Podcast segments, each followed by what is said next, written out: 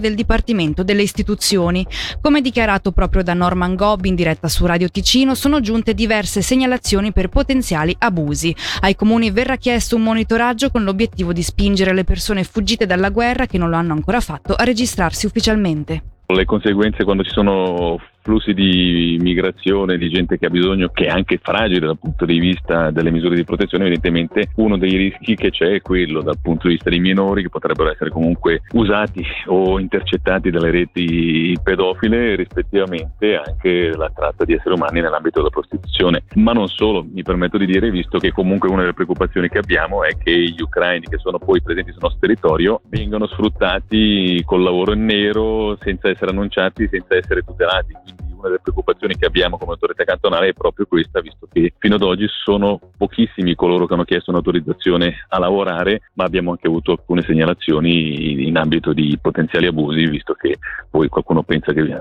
già che ce l'ho in casa magari posso usarla come colfo, come badante. Ecco, non è questo il senso della solidarietà e soprattutto bisogna rispettare anche qui le regole normali di assunzione di personale. Beh, sostanzialmente quello che chiederemo nei prossimi giorni sarà anche di monitorare a livello locale da parte delle autorità comunali, da un lato verificare che gli ucraini presenti si siano effettivamente poi annunciati alla segreteria di Stato della migrazione e quindi vengano comunque registrati, sappiamo che sono presenti sul nostro territorio perché uno dei dubbi e delle preoccupazioni che abbiamo è che oltre quelli annunciati sono già oltre 2600, ne abbiamo ancora di più che non sono ancora annunciati, quindi coloro che non sono annunciati, come abbiamo visto anche nel passato un po' più distante nell'ambito della prostituzione, erano poi quelli che erano sfruttati, quindi la preoccupazione è un po' questa, quindi il fatto di annunciare e far registrare tutti coloro che sono presenti sul nostro territorio. Voltiamo pagina, l'ente ospedaliero cantonale ha presentato il resoconto del proprio esercizio 2021, un anno ancora segnato dalla pandemia che però ha visto l'EOC tornare nelle cifre positive e che si è chiuso con un utile di 2 milioni e 700 mila franchi. Il dato del valore ridistribuito in Ticino è di 606 milioni. Il 2021 è stato segnato anche da un rinnovato slancio in diversi progetti di crescita e sviluppo. Sono molti cantieri aperti e all'orizzonte c'è sempre il sogno di un ospedale universitario. Sul presente e l'immediato futuro dell'EOC sentiamo il presidente del Consiglio d'amministrazione Paolo Sanvido. Adesso dobbiamo uscire da un momento di stanchezza, dunque siamo molto consapevoli, siamo molto all'ascolto e continuiamo a ascoltare le nostre persone. Se ne uscirà con un nuovo sogno, guardando lontano, l'ospedale universitario darà nuova energia e spinta interna, dobbiamo solo essere capaci a ascoltare. Adesso dobbiamo concentrarci sul rilancio dell'ospedale civico di Lugano che è rimarrà per molto tempo ancora la risposta principale della medicina altamente specializzata dell'ente ospedaliero per la città Ticino, però abbiamo dato avvio a progettazioni a Locarno e poi c'è il grande cantiere del San Giovanni al terreno del Saleggina che anche questo sarà un bellissimo progetto. Non possiamo farlo da soli, stiamo dialogando col cantone perché avremo bisogno chiaramente di capitali per investire, questo non possiamo farlo da soli, ma dato che siamo l'ospedale dei ticinesi il governo ci darà sicuramente una mano. Andiamo a Solduno dove sabato 14 12 maggio dalle 10 alle 15 si terrà l'inaugurazione ufficiale del Polo Isolino, complesso abitativo con diversi servizi già attivi dallo scorso novembre come un centro diurno socioassistenziale di Prosenectute, una palestra abitativa specifica per la terza età, ma anche un nido gestito dalla Subsi e un ristorante gestito da Proinfirmis, servizi rivolti ai residenti ma anche aperti al pubblico. L'idea iniziale era di costruire una residenza per anziani autosufficienti, ma il progetto si è poi evoluto dando vita a un vero e proprio quartiere intergenerazionale con un investimento di circa 16 milioni di franchi.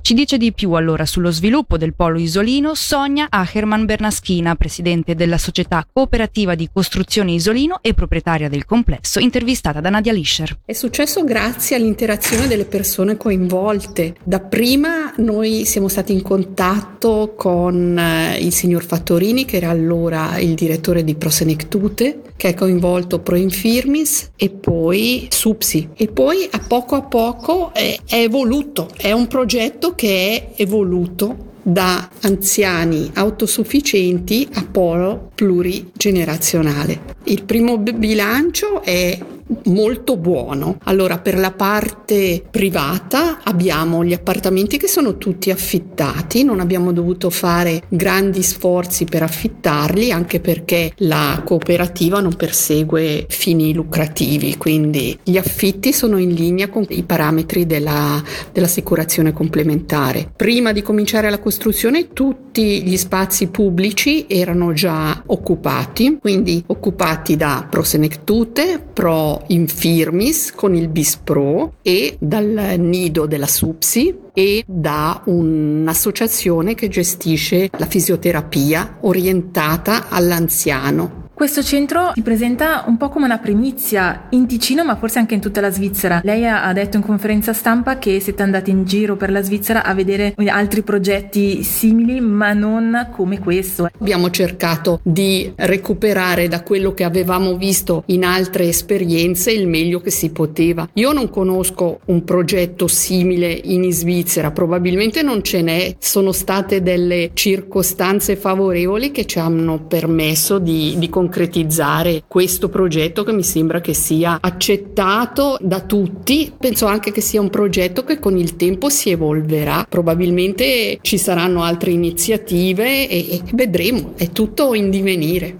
Domani in Ticino è la giornata cantonale di reclutamento dei pompieri. A questo proposito, in tutte le caserme del cantone, dalle 20 si terrà una serata informativa organizzata ad hoc per spiegare a chi è interessato a entrare in questo corpo qual è il percorso da seguire. Sentiamo il comandante dei pompieri di Locarno e presidente del consiglio direttivo della Federazione Pompieri Ticino, Alen Zamboni. Come Federazione Pompieri ci siamo accorti che negli ultimi anni abbiamo osservato questa flessione dei pompieri che rimangono attaccati al rispettivo corpo. Se non rimpolpiamo questi ranghi, il rischio è che abbiamo una crescita zero, con la conseguenza che fra 5-6 anni potremo avere dei problemi di effettivo nei vari corpi pompieri. Non è che adesso siamo in un momento di crisi, ma se non facciamo niente, il rischio di trovarci in una situazione delicata non è remoto. Vogliamo dare qualche informazione pratica sulla giornata. È una serata informativa che ci si iscrive tramite il portale www.diventapompieri.ch. Su questo portale ci sono già tutta una serie di informazioni preliminari dove chi è interessato trova già tutta una serie di risposte. È fondamentale partecipare a questo momento di domani sera e questo momento ha lo scopo di dare quegli elementi che concorrono a diventare pompiere. Al termine di questo momento informativo si apre un secondo step che è la, l'iscrizione definitiva al percorso di arruolamento. Sul nostro portale verrà creata una nuova pagina, chi è interessato si annuncia e c'è tempo fino al 26 di maggio per annunciarsi e poi con la chiusura di questa fase inizia la fase successiva che è quella della visita medica. Una volta che la visita medica accerta l'idoneità, il pompiere verrà convocato a una giornata di reclutamento e in questa giornata il candidato ha tutta una serie di test fisici, ci sono dei piccoli test scritti. Alla fine di questo percorso il comandante del rispettivo partecipante riceve tutta una serie di informazioni e poi sarà lui a decidere l'incorporazione o meno e nel 2023 si inizierà la formazione. Cambiamo argomento. Da ieri il nuovo comune di Valmara, nato dall'unione di Maroggia, Melano e Rovio, ha ufficialmente il suo primo sindaco. Si tratta di Jean-Claude Binaghi, che al termine di un testa a testa ha superato per un pugno di voti Daniele Maffei, ex sindaco di Melano. Una vittoria che ha sorpreso lo stesso Binaghi, come confermato al microfono di Davide Maggiori. Il fatto di essere stato scelto come sindaco è una sorpresa. L'altro sentimento è che sono orgoglioso e devo ringraziare tutta la popolazione che ha voluto darmi fiducia. Sono sorpreso perché non mi aspettavo, prima di tutto, di fare il sindaco di Quindicina, poi di superare il mio collega e amico Daniele Maffei, perché la mia area di appartenenza a livello di voti è inferiore. Si vede che hanno pesato altre cose. Secondo lei cosa può aver pesato? Presumo che sia il fatto che io appartenga a quartiere più piccolino e quindi due quartieri piccolini hanno dato a me la preferenza. Con i numeri solo di partito non era fattibile, vuol dire invece ho ricevuto consensi trasversali sostanzialmente. È stato un testa a testa con il suo avversario, ha vinto diciamo al photo finish. Tenere tutti uniti come si farà? Basta aver voglia di lavorare e far nascere un bel comune e parlare molto sinceramente di quello che si ha in testa. Penso che tutti abbiano voglia di far diventare Valmara un bel comune, questo è lo scopo col quale è stato fondato, quindi penso che con la collaborazione di tutti si potrà raggiungere risultati ottimi. La prima cosa da fare è far partire il comune tutta la macchina organizzativa, dai servizi minuti che possono essere la raccolta dei rifiuti fino a tutti i regolamenti che sono da uniformare. Rimaniamo nel sottocenere, ha riportato serie ferite il quattordicenne protagonista poco prima delle 17 in via Corta a Salorino di una caduta in bicicletta. Sul posto sono intervenuti i soccorritori del SAM, nonché la Rega che dopo avergli prestato le prime cure lo hanno trasportato in elicottero all'ospedale. Voltiamo pagina, il municipio di Stabio ha chiesto al Consiglio Comunale lo stanziamento di un credito di 635.000 franchi per realizzare un'area sportiva e di svago a disposizione di bambini, ragazzi e giovani adulti. L'area verrebbe sviluppata nei pressi della scuola media di Stabio. L'obiettivo del municipio è che questa zona diventi un luogo di aggregazione e di socializzazione per la gioventù. Sentiamo allora il sindaco di Stabio, Simone Castelletti. Il progetto si tratta proprio di mettere a disposizione un nuovo luogo di aggregazione e socializzazione per i nostri giovani, ma rispettivamente anche un po' per tutta la popolazione. Il progetto prevede proprio la realizzazione di un parkour, di un street workout e di un pump track diciamo quel che concerne il parkour proprio per mettere a disposizione un, eh, uno spazio spazio per mettere in atto e rispettivamente cercare di eh, sfruttare le proprie capacità del corpo muovendosi in, uh, questa, in questa struttura. Invece per quel che concerne lo street workout, proprio questi attrezzi a disposizione di tutti per svolgere degli esercizi fisici all'aperto e rispettivamente anche il pump track proprio per mettere a disposizione un eh, percorso che può essere svolto con le biciclette, con i monopattini, con lo skate, comunque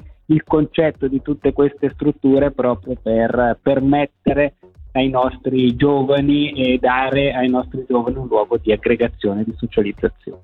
Era l'ultima notizia di questa puntata di A2 News che torna come sempre domani dalle 17 alle 19 su Radio Ticino. Noi come sempre ringraziamo la regia, la redazione e tutti voi che ci avete seguiti. E allora da Federica Bassi e da Fabrizio Coli l'augurio di un'ottima serata a tutti.